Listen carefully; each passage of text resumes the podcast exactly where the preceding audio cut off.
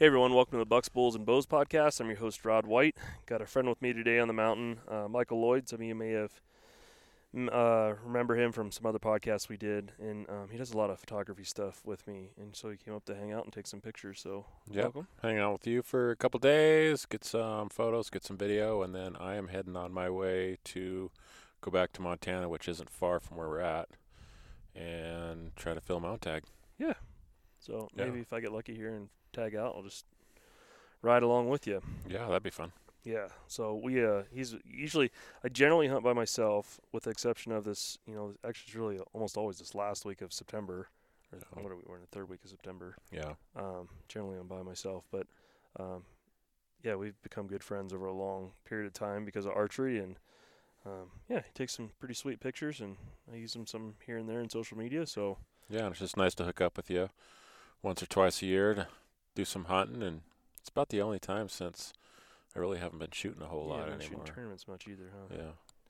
Well, um, we just thought we'd kick out a little podcast here and kind of explain how it's going. This is my favorite time of the year as far as elk go. Um, arguably, I guess it's my favorite in that we generally have a lot of interactions, but not necessarily kill one. It seems like usually the 15th, 16th, somewhere in there, I usually kill one, which happened this year. Somewhere, I don't know what the date was exactly off the top of my head.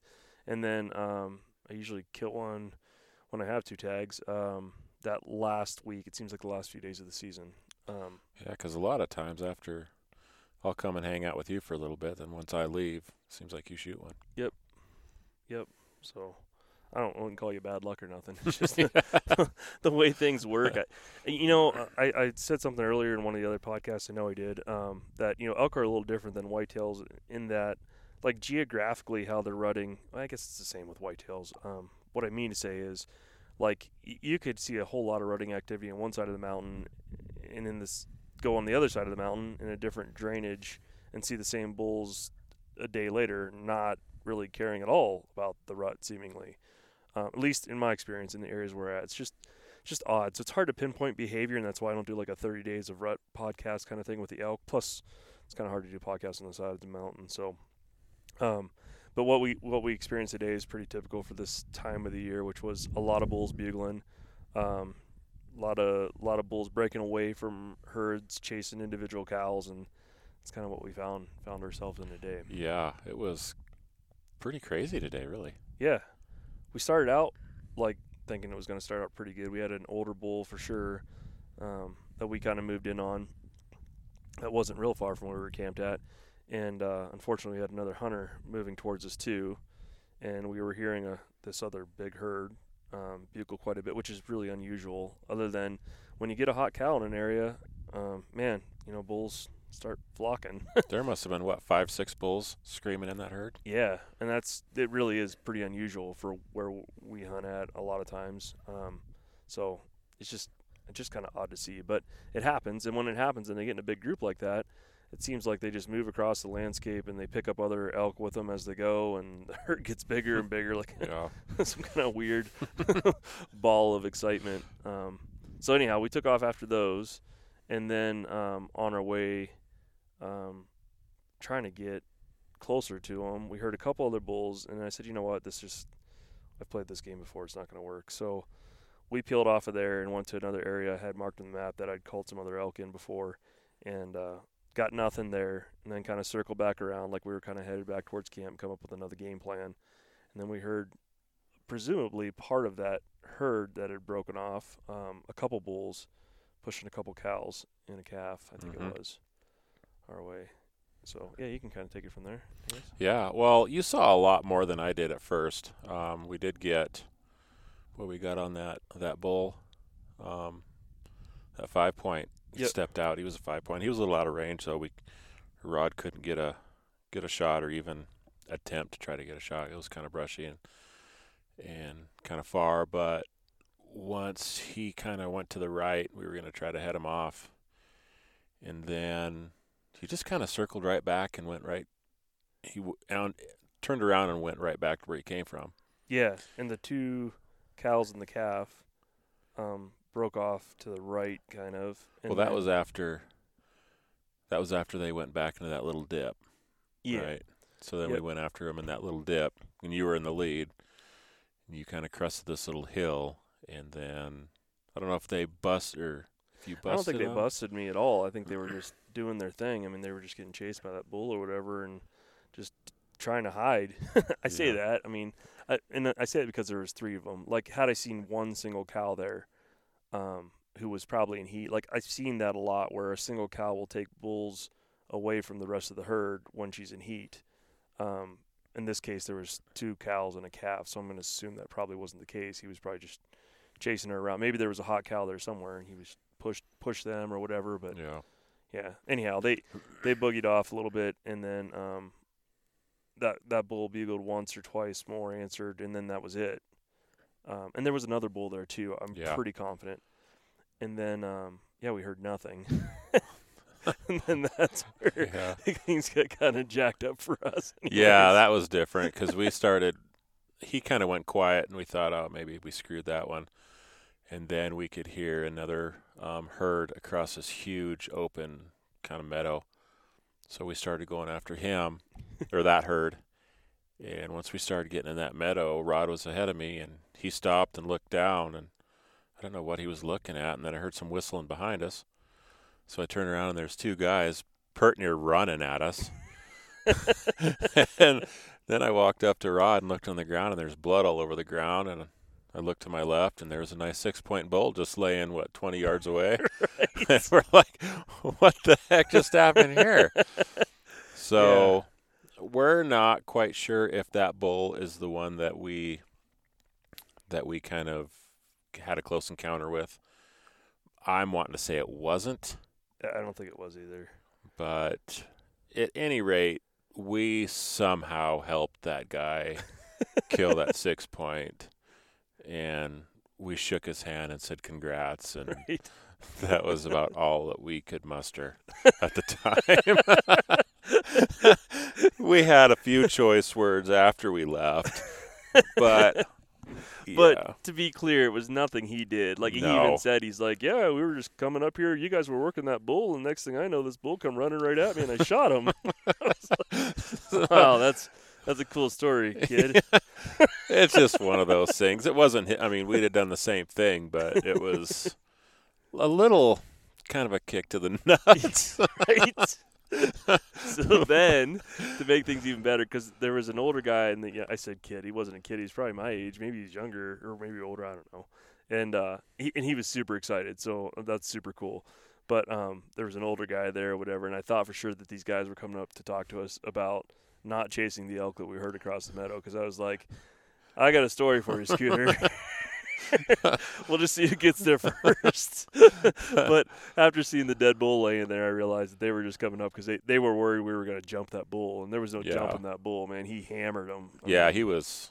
dead. Yeah, you could see the end of his shaft. Looked like it was sticking out of his heart. Yeah, He was dead, but we didn't. We didn't have a clue until we walked pretty much Right. right up to it. I So mean, then- we did everything but gut it for him. he right. so then I, I headed we headed across um, this meadow to catch up to these other elk that were bugling, and this is where it gets even cooler.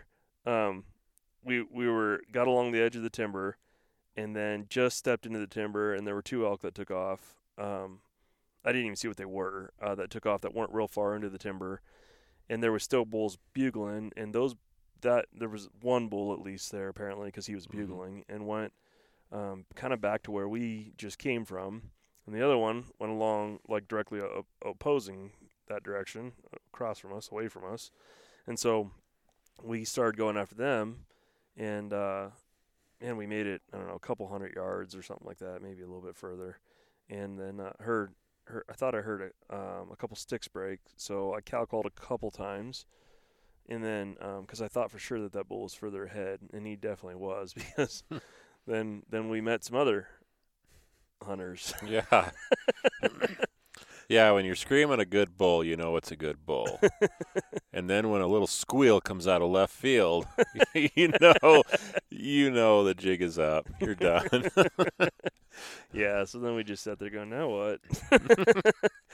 But uh, Yeah, it, when I say I hunt, you know, over the counter areas, I'm obviously over the counter area. Well, I shouldn't say over the counter. When I say I hunt publicly pressured areas on public lands, yeah, Yeah. plenty of pressure today, Yep. especially. Super frustrating because um, uh, this particular area, it seems like when we first kind of found it, there wasn't we there were definitely hunters, but you didn't run into them daily like you do now. Now, a bull bugles and you hear the old side by side fire up from Yeah. A couple miles away, and they're on their way. And we knew too going in when that herd was crossing that big field. I mean, the amount of noise they were making and the, the Oh, yeah. bugling and screaming, and we knew it was going to draw in everybody. Right. I mean, everyone within a couple miles could hear that. Yep. I mean, it was just unreal. Yeah, it's cool to hear. Um, it's not so cool whenever you're, you know, hunting public lands and there's people in every turnaround that they can possibly park their vehicles in. And I mean, there's like eh, there were, there's like a little mobile home. Like I thought people were selling like trailers and campers down there because there were that many of them in one spot. Like I was gonna swing in there and ask them how much they wanted for one. Um, but there there's quite a few people down there, and they all have four wheelers and they all have side by sides. Um, you know, and they're cruising around in the morning. It's what's really frustrating to me, and it's not just like it's it's not just about like, man, you kind of screw the pooch for us. It's you screw the pooch for yourselves. Oh yeah. I mean, if you're chasing, I, don't even understand the thought process. You hear a bull bugle, and you're sitting there eating bacon and eggs with your buddy. It's just breaking light, and you're like, hey, I think I just heard a bull. And I don't know. And your buddy presumably turns around and looks at you like, hey, we got a four wheeler right there or a side by side. Let's jump in and go. yeah. I mean, it's just incredible. And so the tough part is in this country we're hunting right now. I'm hunting, and it's it's pretty flat um, compared to. I say that we're on the side of a mountain. We're really not like on the mountain mountain. Um, and the problem with it is, is that you know it is there are a lot of roads that are accessible. Um, it's pretty easy to get around, but if those elk aren't talking, boy, it's pretty tough to kill one. No, and the it gets frustrating too when the people on the four wheelers are side by side stop every 300 yards and bugle, Yeah, and then fire it back up and take off and stop and bugle. And I don't know if they're expecting to draw in a bull on their four wheeler. How all that works, I've never seen that hunt, you know, take place. the the best ones are the guys that are in the trucks that ha- roll down the window and bugle out the window. Yeah, I have heard of that. and and they have the radio on, Yeah, and uh, then they roll the window back up and just continue on their way. Yeah, But what's traditionally happened here, from what I've seen, is in a lot of cases those those elk will step like if they're out in a meadow like that, and it is cracking light or whatever, which is about the only time you see them in the meadows. Um, those they'll step back in the timber, and then the guy drives off until you can't hardly hear him anymore, and they pop back in. yeah. Problem is now, um, since Idaho like decided that they're going to change the way they do their tag systems. Apparently, it's the funny part about this is, is and I am a non-resident hunter, so I don't have a whole lot of room to talk about this. But um, they changed their system last year in the way that they draw their tags um, to limit the number of non-residents because they felt there were more non-resident hunters than ever, which is odd because the number of Idaho non-resident tags have been like 12,189 or something like that for like 30 years. Yeah, so there's So- only a certain amount. Yeah. So no, you actually I, I would actually I haven't seen another out of state truck here. But what I have seen is a boatload of Idaho trucks. Yeah, I mean a boatload. I cannot believe how many hunters I'm running into now. It's almost like pressure is now increased. yeah, And so, you know, I don't I don't know what the deal is. It's hard to say, but um, it is super frustrating when when you have those people running around in their four wheelers and their side by sides. And I mean, it's public hunting; it's part of the game. But man, you know, they're they're not helping themselves, let alone anybody else. no. And I'm sure there's other hunters that are frustrated too with that. But maybe even hunters in their own groups. I mean, I'm, I'm assuming when you have a camp full of 19 campers that there's probably you know cousin Bob, Uncle Dave, and Grandpa Jim, and Grandpa's probably the one driving around more than likely, and Yeah, I'm guessing nephew Tommy's getting pretty upset too at Grandpa Jim, but who knows? but yeah. It does get frustrating, but it's what do you do? it's also super rewarding though whenever you kill one. Like it's like wow, you Yeah. know, pulled it off. So we'll see what uh, the next few days brings. Um, but yeah, we're in a time of the year uh, right now, this third week. So typically, like how the day kind of goes for us, anyways. I don't know if this helps anybody out there, but Um, in the mornings, we're obviously trying to get on bulls that are talking on their own um, right away, and then uh, as as the day kind of moves on, usually around like nine o'clock ish in the morning, regardless of the moon phase, it drives me nuts the moon thing. Um, whether it's a moon or not a moon, they pretty much generally shut up. Yeah. Um, and I'm not sure if that's pressure related or whatever the situation is. It doesn't seem to matter the weather a whole lot either. It's just the way it is. And then um, you spend the rest of the midday hours trying to, to, to find a bull somewhere that wants to talk. Um, after today's lesson again, though, I'm going to try to find just one that wants to talk and not four or five. Yeah, and probably not want to talk as much. Yeah. You know, if we can get just a bugle or two out of it, and then try to try to move in so it doesn't alert um, more hunters. Yeah. Yeah, that and and typically you just don't have. I mean, I've only we were talking about this the other day. I maybe had three experiences in this area where like I've bugled at a bull and he's just lost his mind and just comes running right into you. Yeah, they don't really off. do that here. It doesn't happen. Um, it hap- happens in some other areas where there's not as much hunting pressure, and maybe where numbers are a little different. But um, yeah, I don't know. That's the reality of the over counter type hunting that I've done, and I've done it in a lot of states, um, from Utah to Oregon. I've killed bulls in you know lots of different states, and um, typically that's this is more like how a hunt generally works Yeah, for me. So it seems like as soon as you hit that bugle, they'll let you know they're there, and then they boogie. Yeah, Yeah, yeah and you, you got to kind of think about the dynamic too. Like these are a lot smaller herds that you're hunting for the most part. I mean, what we saw today was pretty unusual. You see that like once a year, twice a year, maybe. Mhm. Um, you're hunting a lot of uh, single, or maybe there's sometimes there's two bulls and three or four cows, maybe six or seven cows. That's typically the size of the herds that you kind of see. So um, if you think about it from their perspective, when you hear a bull bugle like that, and he gives away his location, and then you move in there, like there's two things you could obviously come to mind that you could do. You could cow call or you could bugle at him. Well, if you bugle at a bull who's worked hard to get three or four cows rounded up to begin with in an area where there are, you know, a decent amount of elk, like why in the world is he going to lay like, oh yeah, come on over, Jim. I'd love to have a beer with you. These are my girlfriends. like that's not gonna work. No. And then if you cow call and one of them is in heat for sure, they're going to leave. Yeah. So um, that the situation that I've seen, like the best thing to do, man, is if you can get one cracking in the middle of the day, awesome. It's kind of like a turkey. If you get one bugling at you in the middle of the day, a lot of times he's out there by himself, and if he is, he's probably is going to come running into you. It doesn't happen a lot, um, but man, you're better off just sliding in, not making a peep Yeah. getting as close as you possibly can and waiting for them to screw up. Because it seems like, especially if you find them, you know, at 7:30, 8:30 in the in the morning, get, or getting closer to nine, I should say, they're getting closer to probably wherever they're going to bed. And if if you can bed them, for lack of a better term, and then get in real close, and then just sit on them all day, which isn't thrilling, I'll admit, um, but maybe cow call every once in a while, and just see what kind of shakes out of it. Not cow call right away, but after you know they've been Yeah. to bed and you've hung around there for a little while waiting on them. And more, I'd say cow call just to kind of calm the nerves of them. I wouldn't say, you know, really get on that cow call to draw something into Yeah. you and put a lot of excitement into it. More of just kind of calm, you know, in case you do make a sound or something like that, and they won't be too too alarmed or, you know, ready to bolt. Yeah. Now next week things will change up a, a little bit in that you know, I'm not again I'm not trying to relate these directly to whitetails. It's just experience that I've seen.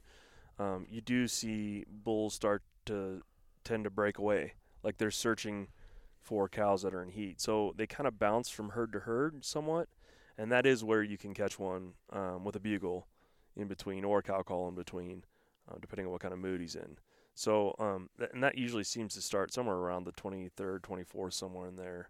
It's the last few days. Just usually you head off to Montana, and um, that's usually when I can I run into a situation like that. So, but it's a fun time of the year right now. There, you're gonna see elk. Um, if you're in, you know, if you're around elk at all. If you're not seeing elk, then there, there's probably not elk around you, because they're moving quite a bit. You know, in the mornings and evenings especially. Evenings are tough hunts for us, which is Yeah. you know, it's, we're kind of chilling here. It's uh, I don't know whatever it is, five o'clock or something like that, and um, I take care of some phone calls and stuff like that around you know that two to two to five o'clock area because that that definitely seems to be a dead zone time unless you're on a bull and you know he's close by. Um, other than that, you're you're kind of like throwing darts at a dartboard in the evening, hoping one Yeah. out in the meadow. So, yeah. But anything else you got? No, not really. Yeah. Just uh Yeah, I don't know. Just Avoid- see what we see, man. Avoid G bears. Yeah. Yeah, we're gonna try to not to walk into another grizz. but Yep. All right, guys. Well, um, good luck at the, to everyone out there. Um, stay safe, and we'll catch up with you soon. see ya.